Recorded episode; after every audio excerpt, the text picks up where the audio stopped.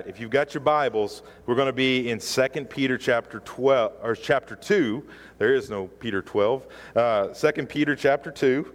And uh, the, the title of today's message is Increase in Modesty. And here's the deal it's not what you think, all right? We're not talking about what clothes you're wearing today. Um, modesty is important. It still is to this day an important thing. But really, what we're talking about, what we'll see Peter is warning against, are people that really are uh, arrogant, prideful. They put themselves first. It's a me first mentality. Uh, who cares about anybody else? It's um, this idea, which is the opposite of modesty, that really exists more and more in our culture today, is that uh, I'm going to take care of myself. Um, I'm going to be first in line. I don't care whose back I have to climb over or, or what ladder I have to climb up. Uh, even if I'm kicking people off on the way up, I'm going to get there first. And uh, Peter's going to use the, the idea here of false teachers. And really, he's talked about them for a while in 2 Peter. In fact, this whole 2 Peter uh, epistle, this letter that was written, is to warn believers about false teachers. And false teachers come in and they are not really about the gospel of Jesus. They'll use the pretense of church and, and that they're holy and all these things, but they're really about attaining followers and lining their pockets and not telling people the truth. They want to present themselves in such a way that people follow them rather than Jesus. And that's a dangerous thing. And they'll they'll uh, misinterpret the Word of God and really preach a lot of lies. And so Peter's going to tell us that when people like that present themselves, and it's really about me, and, and the, the wolf's uh, mask is pulled off,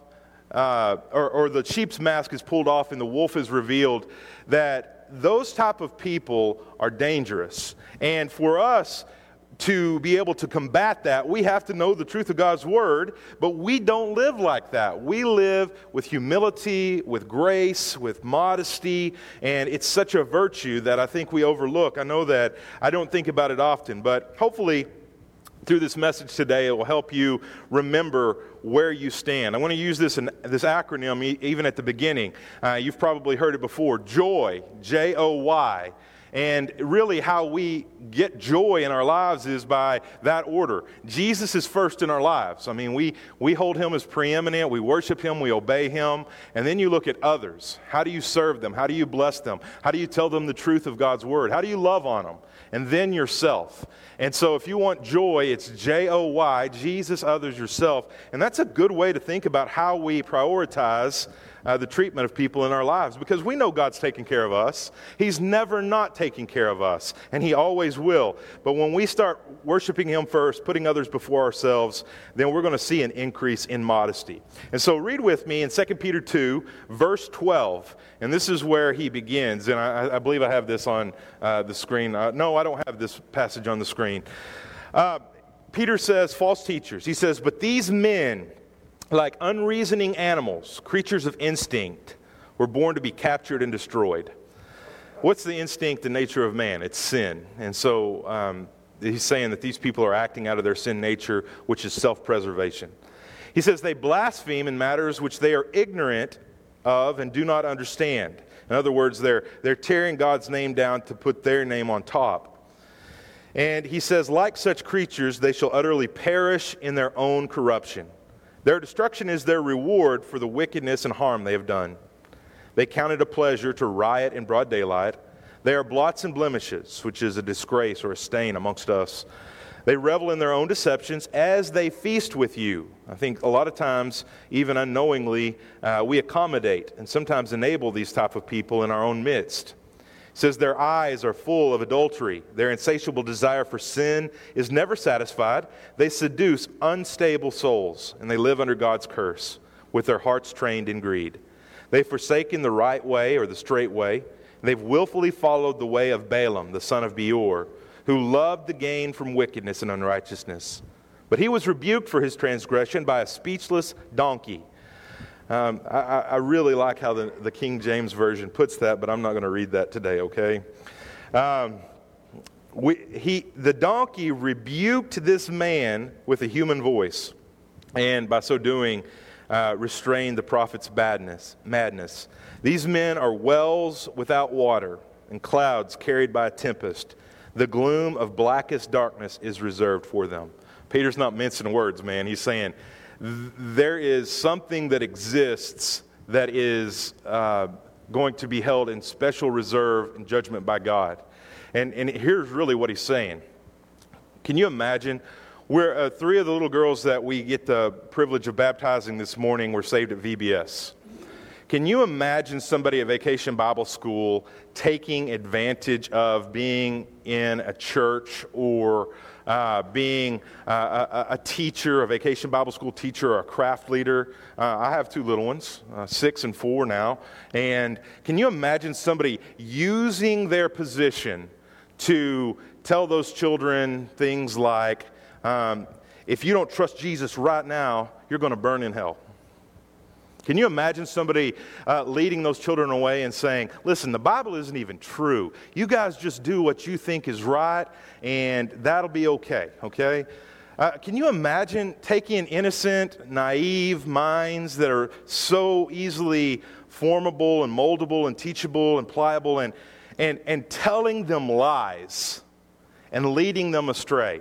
But then, can you imagine the reason why you're doing that is so that you can control them?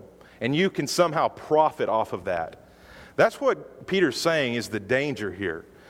There are people who have crept in unaware. We've read this in uh, the first part of 2 Peter, who have crept into churches primarily. And they are agents of darkness. They're not about the light. They're not saved.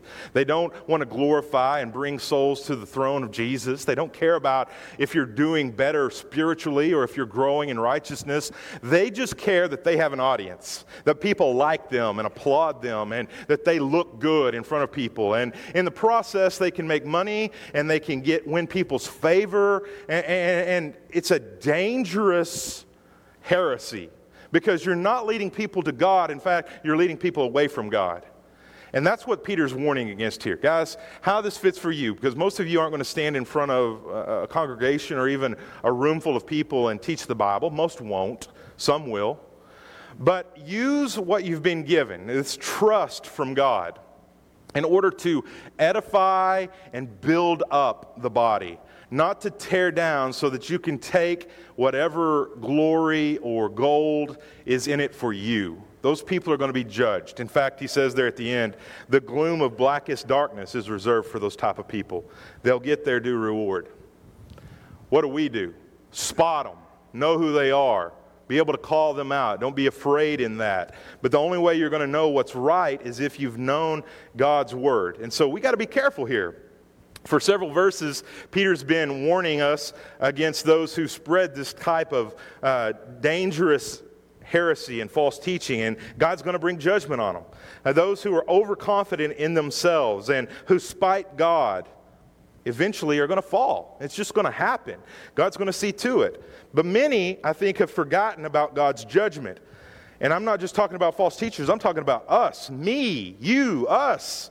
I think a lot of us have forgotten about God's judgment because we've been able to live however we want and gotten away without getting disciplined for our sin for a long time.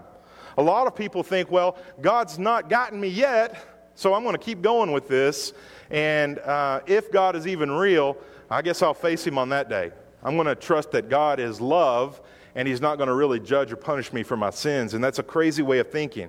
I think we talked about this uh, just recently about the fear of God. When we've lost respect and reverence for God, we stop obeying Him. We don't care what He thinks anymore. And that's a dangerous place for us, especially as believers, to live in.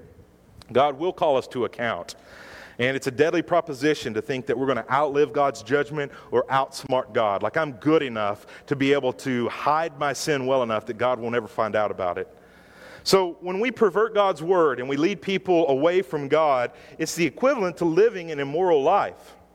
And God judges that. And, and I hate to speak on such a message about judgment and wrath today, but it's a, it's a severe warning. And I said this a few weeks ago, and I know I have this one on the screen, but it bears repeating. The greatest sin of humanity is really that while we know God exists, and I think I think most people, I think if we don't, uh, Scripture says that we're even given the natural revelation of nature to show us that there is a creator. But while we know God exists, we refuse to acknowledge what we know to be true. And so when we deny that knowledge, what we're doing is exchanging the truth of God for our own lives. We want to believe something that's fine, but we can't believe it and know that the truth exists at the same time. There isn't this moral relativistic truth that exists. It's not Brian's truth is different from my truth, so what Brian does is okay, and if I do something different, that's okay. God has an absolute standard. And we're to fall in line with that. He drops the plumb line down and he says, This is the way. The way to me, the way to forgiveness, the way to redemption, the way to heaven is through my son Jesus. Trust him by faith, follow him. That's the way. It's not all the ways that we come up with or that men will teach. And so, um, we know God exists, and we know that in, in spite of that, that we're uh, oftentimes not listening or following him. Peter sounds a lot like Paul in Romans 1, where in Romans 1, verse 12, Paul says, but these type of people, like natural brute beasts who are made to be caught and destroyed, speak evil of things they do not understand and will utterly perish in their own corruption. Same sentiment. When we exchange God's truth, again, for lies made up by men, it doesn't just lead to intellectual error, but it leads to immoral living. Here's the thing what you believe, the ideas that you have, eventually lead to actions your actions and your attitudes determine day by day how you live. If you start, start with the faulty premise, you start with the wrong ideas about God or about people or whatever your idea is, eventually that's going to translate into how you treat people, how you live, what you do.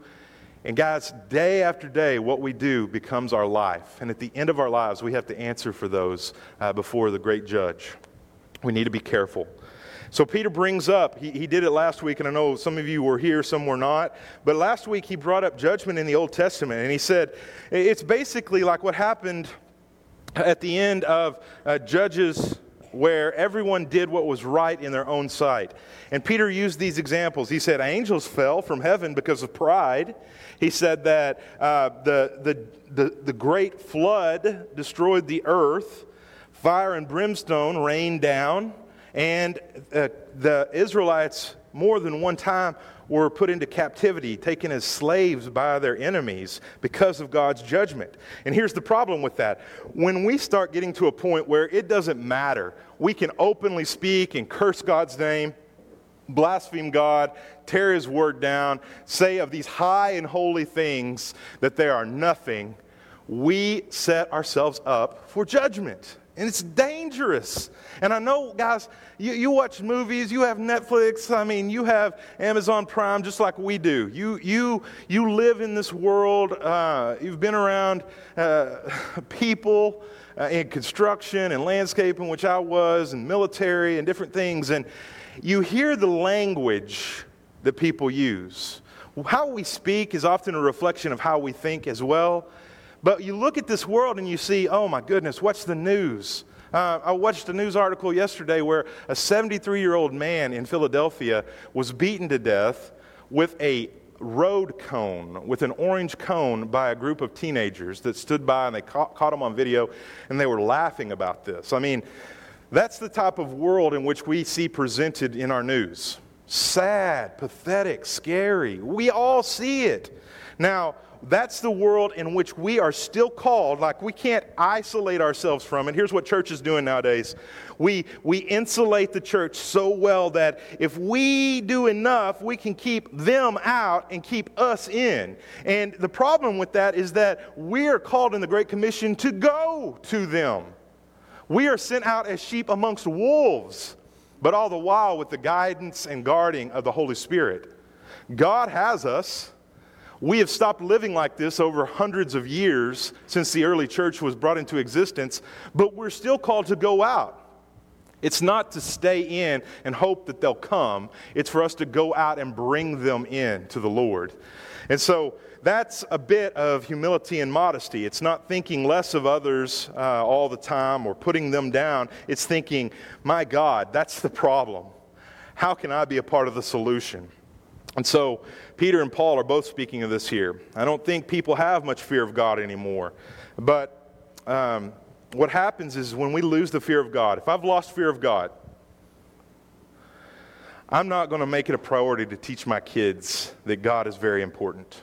I'm not going to teach them that God is holy, that you have to obey God's word. You know, in Sunday school class, uh, I guess the boys were given, who, who gave them that? Uh, who's teaching my boys? I don't even know that.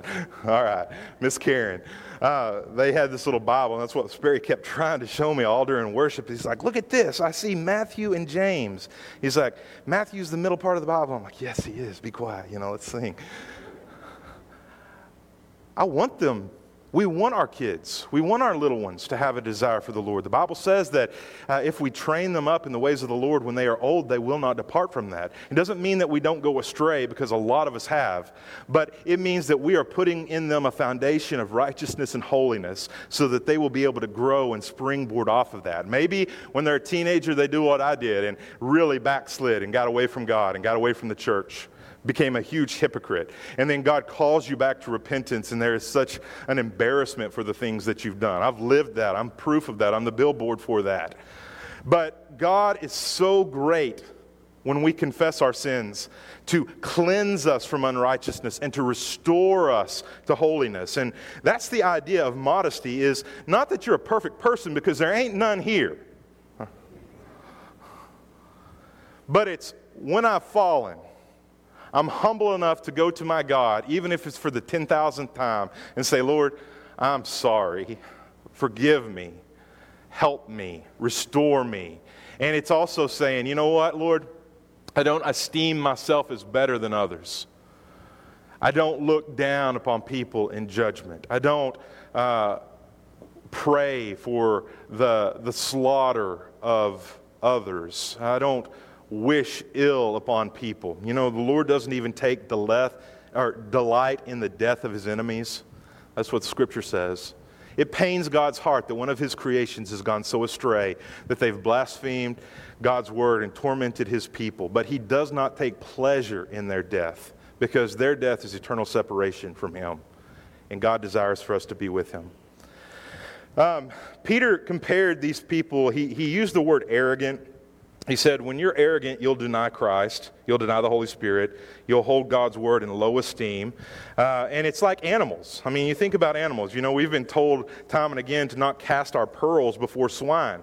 Why would you take your most valuable, precious pearls and give them to a pig? You know, that sounds stupid. And it is. You don't give good things to things that can't appreciate or understand that. Now, I have seen lipstick put on a pig before, and people kiss it. Um, but it, it's an insane thought. You don't take valuable things and put them with things that have no respect for it. And so here we have this idea, man, if these people don't value and respect our holy, sovereign God, man, what are we doing? Even if they don't, I will. He says in verse 13, sadly, here, um, if they continue to do this, they'll receive the wages of unrighteousness as those who count it pleasure to riot and revel in their evil during broad daylight. You know what Romans 6:23 says? What's the wages of sin? Death, right? And sin earns us something. It accrues interest throughout our lives unless the blood of Jesus is there to pay that wage. Unless we've believed by faith, uh, the sin that we've committed, that we have this nature in us, continues to build up through the rest of our lives. We accumulate sin. And one day we're told over and over in Scripture that we'll pay for our crimes against God and even against His creation, against humanity, unless we repent.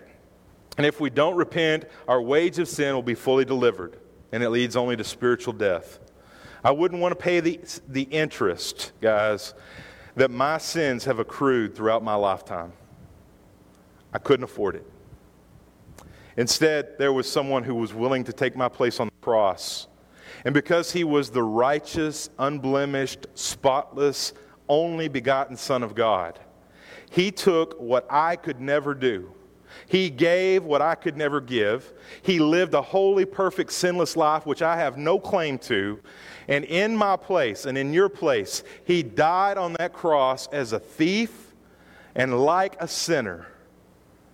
that if we will but believe, if we will confess with our mouth and believe in our hearts that Jesus is Lord, that we will be saved. For whoever calls upon the name of the Lord, Romans 10 13, will be saved. John 3:16, and you all know this, this is a verse we taught in Bible school. For God so loved the world that he gave his only begotten Son, that whosoever believeth in him shall not perish, but have everlasting life. Those truths are simple. They're simple enough for five, six, seven, eight, nine year old children to believe. But sometimes we think we've become so intellectually mature as we get older that we don't need those basic truths anymore and we go astray. There's this increasingly popular breed of sin that exists in society today. And unlike some of these people, you know, where it talks about in the Old Testament they do their deeds in secret, in private, under the darkness of night, we don't have that, especially in America anymore. We have a whole culture that's saying evil is good and good is evil. And they are performing deeds in broad daylight. Lewdness and perversity is no longer hidden. It's come out. It's unashamed. It parades itself and revels in wickedness while the sun is shining. It's proud of its evil. It promotes sin loudly. There's no attempt to hide it from the eyes of the world. That's the day in which we live. But, guys, we're called to be different. It doesn't mean that you castigate those people because those people are also God's creation. Those are the very ones who do not know the love of Jesus or have the salvation of Christ that you and I have that need to hear it. And it is so easy for me and for you to judge other people. But what happens is that God, the great judge, he says, Vengeance is mine. I, I will repay, says the Lord. What's up to us and, and it's a hard thing. I think it's the hardest thing for us is to love other people like Jesus loved us. We have this terrible problem where we don't see ourselves as very bad. We, we don't see ourselves as having committed things that were ugly or gross or immoral. We think my sins are, uh, they're bad, but they're not as bad as. And we have this comparison problem. Well, when God looked at us, and if sin is all equal, He looked at us as dead in our trespasses and sin. He looked at us as apostates, as enemies of the cross. And yet he said, I'm going to send my son for you. There's going to be an exchange here. All of your evil, ugly, hidden deeds will be exposed and confessed, and I'll trade you eternal life for your eternal death. And it's an unfair trade. And we look at that and we think, sometimes I think we think we deserved that somehow, but we've never deserved salvation. We don't deserve God's favor one more day. We don't deserve another breath. But God in His goodness has provided it. And so let us not be the ones that look at the world and judge them. Let us instead love them to Jesus as best as we can. Pray for them. Peter says that those who flaunted their depravity were spots and blemishes. And you know, guys, uh, that is in stark comparison to the unspotted, unblemished Lamb of God that was been sacrificed for us. One day, we're going to be presented, the church, the body of Christ, which is the bride of Christ, is going to be presented to Jesus as a chaste and pure bride. There is a lot wrong with the church. There's wrong with this church, there's wrong with every church. But one day, there's going to be an exchange made, and how we're going to be presented only through the righteousness of Jesus is as an unspotted, unblemished bride that has been prepared for him. Don't hate the church. Don't dislike the church. Don't leave the church. Don't, don't talk ill of the church. You know, I asked this one time. There was a missionary, and he's written a couple of books, and he was speaking to a small group of people. And I got the privilege to go down to Little Rock and hear him speak. And he was talking about the church in China and how they've gone underground and how they're persecuted for their faith and arrested and thrown in prison. He was talking about churches in Cambodia and different parts of Asia. And he came back here after 27 years of being on the mission field, and he asked questions. He said, Anybody got questions? And everybody's always afraid to ask questions. But I said, How do you see all of that? And see how people are so willing to give their lives up for the cause of Christ.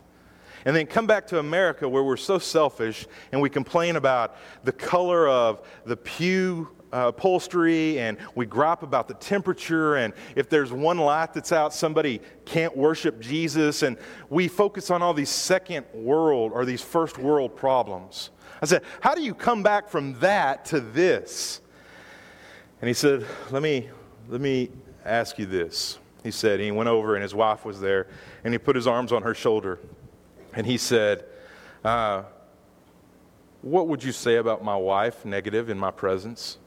Nothing. He said, The church is Christ's bride. He is working on her to sanctify her and make her more like himself. Is she imperfect? Yeah. Does she do things wrong? Yeah. He said, But who am I to speak out against Christ's bride? I was like, Ugh.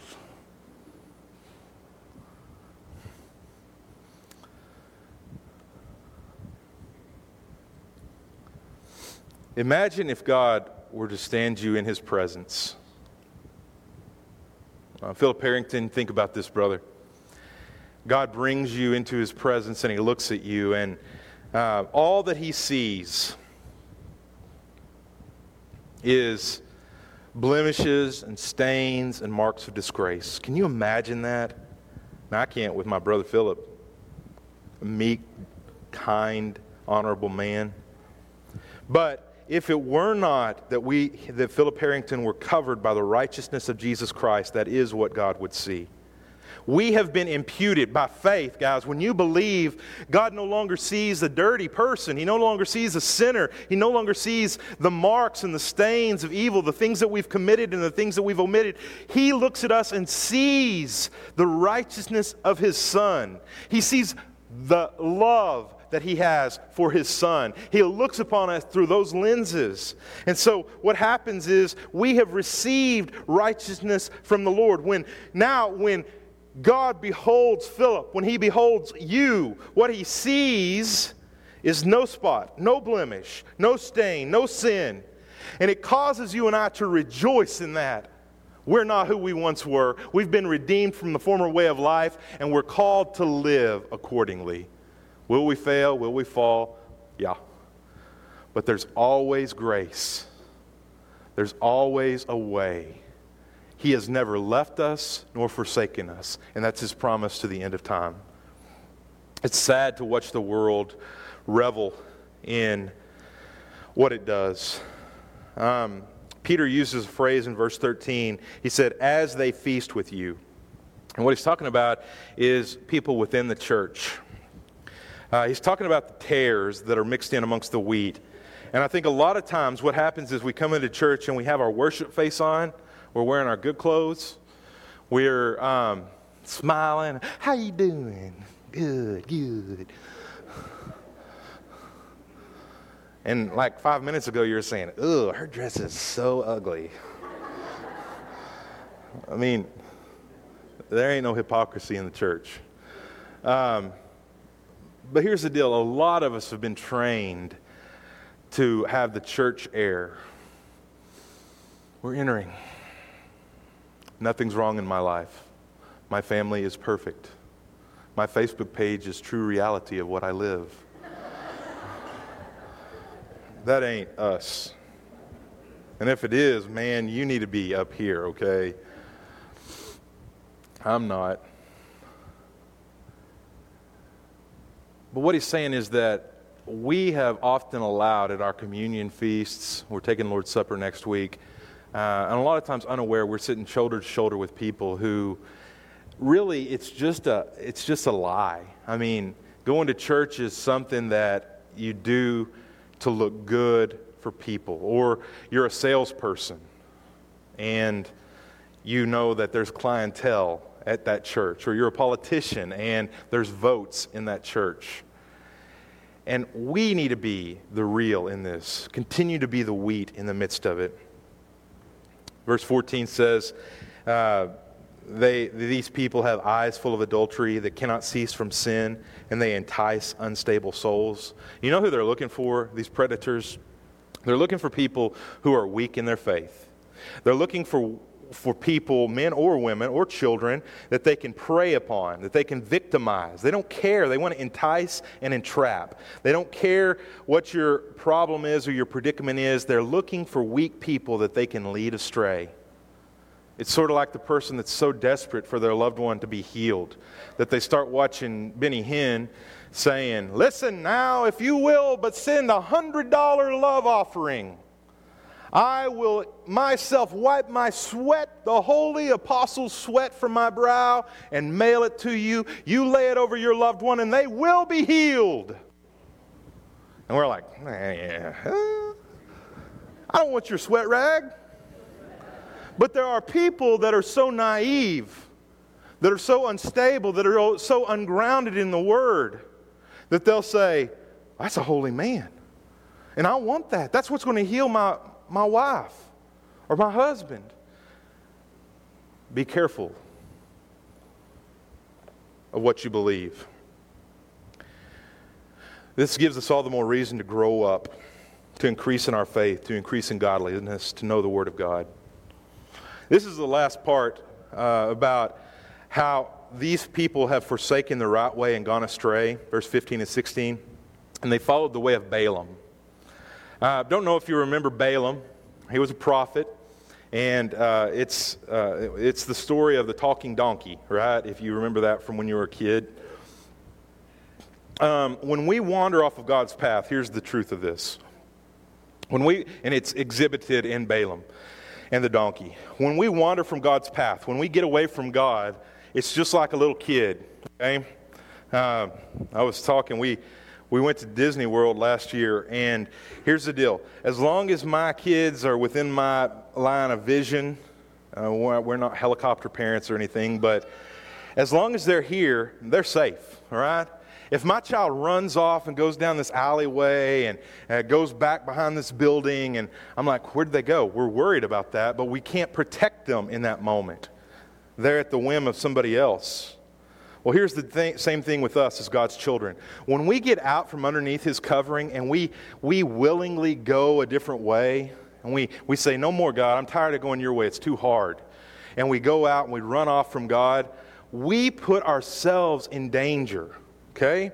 And so here's this story. I'm not going to read, all, uh, I'm not even going to recount all of Numbers 22, it's too much. But in this story, there are two main characters. Well, four main characters, but there's two characters whose names sound the same. There's a prophet named Balaam. He's a false prophet. He's a prophet for hire, which just means that uh, he's kind of a, uh, a religious guy who can be hired for whatever the need is. And then there's a king named Balak. King Balak, prophet Balaam. Also in the story is God and an angel. Okay? And here's what happens uh, Numbers 22 12. Um, well, let me tell you this. King Balak is about to be attacked by the armies of Israel. Israel's been uh, conquering nation after nature, nation after nation under God's protection and God's power and God's strength. And King Balak knows that the army of Israel is coming for his country now. And so what he does is he goes out and he hires the prophet Balaam. And he says, Balaam, I want you to curse God's army so that we will not be harmed. And then in Numbers 22 12, God speaks to Balaam directly You shall not go with them, you shall not curse my people, for they are blessed. Now, Balaam was shook, all right? God just said this to him. But then King Balak sent a couple more emissaries and said, Listen, man, if that wasn't enough money, here's more. And he said, No, no, no, God spoke. And then they come back and they say, How about we double what we just offered? And he's like, Okay, all right, that's cool. Um, because Balaam was more interested in money than God. All right, a lot of people are. There's danger in that. And so what happens is uh, Balaam takes off on his donkey. He's had this donkey for a long time. And he starts on this path and he's going up this pathway uh, to the place over the mountain where he can curse the entire army of God. And what happens is all of a sudden his donkey digs its heels in and stops. There was an angel of the Lord standing in front of the donkey, blocking the path, and he had a sword in his hand already drawn. The donkey could see this, Balaam could not. As the donkey set in its heels and did what donkeys do, refused to move, Balaam began taking his whip out, beating this animal, cursing him, cussing him out, telling him, You horrible, terrible donkey, you know, and all the things that he's doing. And it happened for quite a while. The donkey still would not move. And then finally, the donkey spoke up in a human voice. And I sure hope it doesn't sound like Eddie Murphy's voice in Shrek, all right? Because that would be funny, but it wouldn't be really a terrible threat, all right? But he says, Am I not your donkey on which you have ridden ever since I became yours to this very day? Was I ever disposed to do this to you? And at that moment, the Lord opened Balaam's eyes, and he saw the angel of the Lord standing in the way with his drawn sword in his hand, and Balaam bowed his head and fell flat on his face. It was only divine intervention that caused Balaam to finally obey God. And Balaam would go on. Man, you, you should go read Numbers 22, okay? That's, that's a good thing to read. Balaam went on to make four prophecies to King Balak. And this time it was on uh, from God. Balak, the king, didn't want to hear these things. But uh, in the fourth and last prophecy, Balaam was given a vision from God of the bright and morning star who would one day rise in Bethlehem and destroy all the sons of tumult. This prophet, this false prophet, who would have sold his own grandmother for the right price, finally saw the power of God and he finally spoke truth. And he's saying, these false prophets are that type of person that follow in the way of Balaam. Man, if it involves money or making them look good or more famous, they're going to go after it. He says, avoid those people, mark them, stay away from them. And so, this comes down to this last part where it's the idea of the sermon is increase in modesty or grow in modesty. The last verse of today's message is These men are wells without water. What good's a well without water? Nothing. They're clouds carried by a tempest. What does that mean? You know, when they would pray for rain in those Middle Eastern climates and you'd begin to see clouds forming, it was like, yes. And then a wind just blows them away and all your hopes are dashed. Your hopes weren't founded. It's, it's like that. It's a well without water. It's clouds bringing rain that are blown away from you and you still have nothing. You're still dry. And that's what he's getting across here. Don't hook your wagon to those type of people.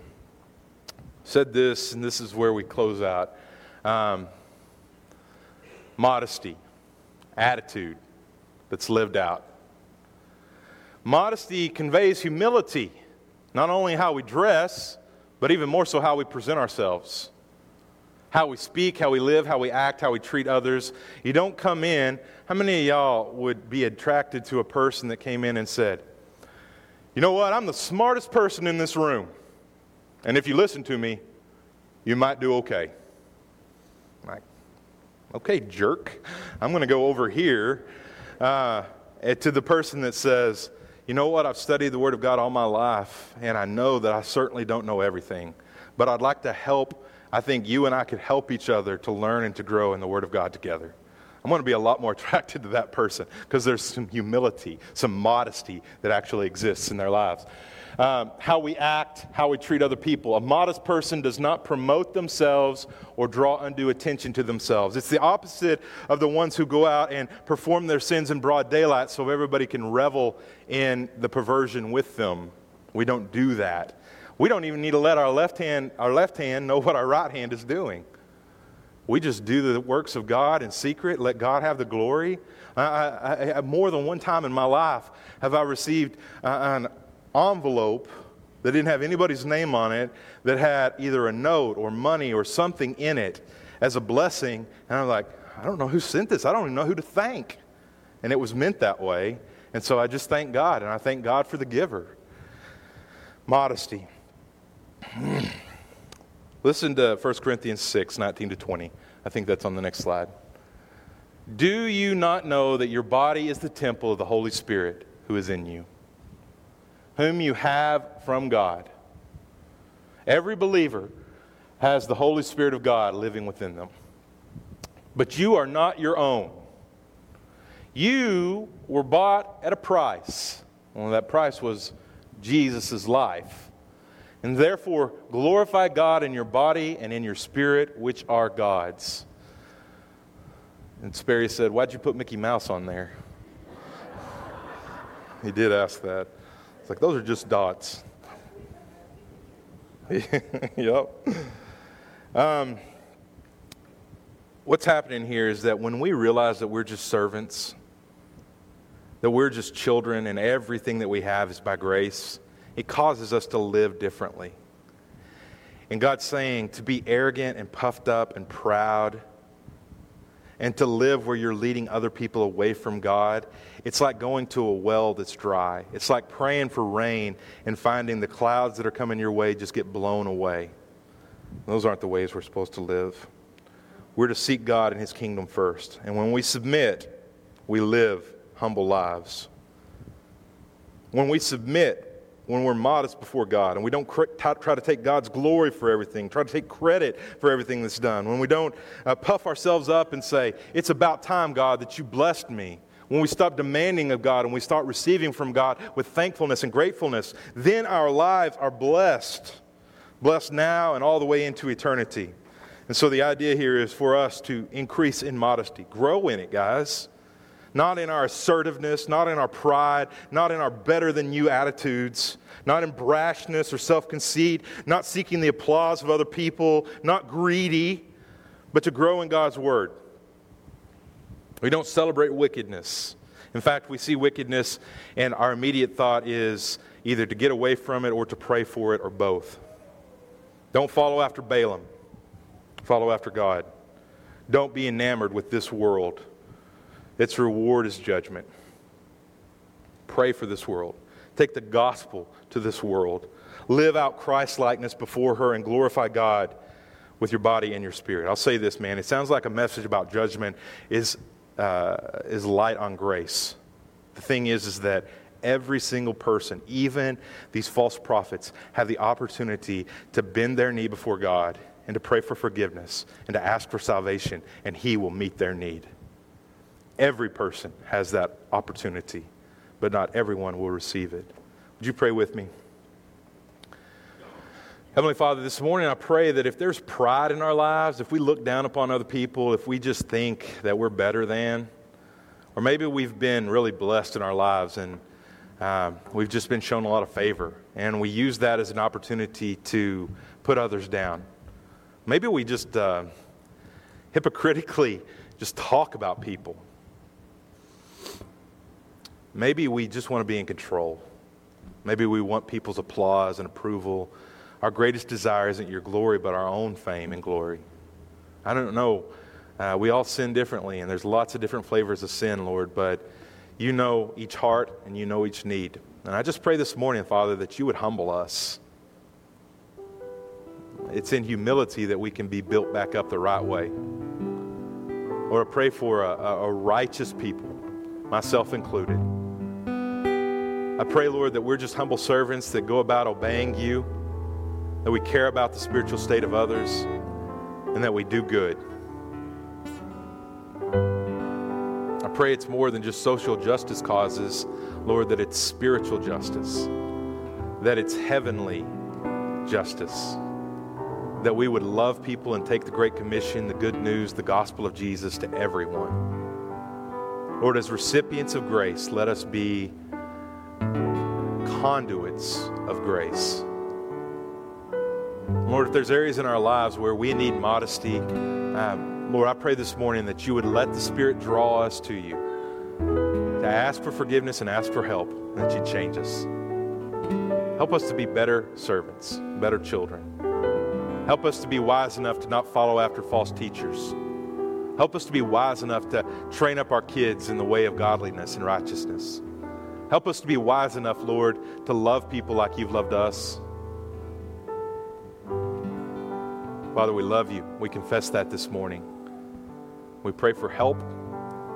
We pray for intervention. We pray for strength. We pray for humility. We pray for your love.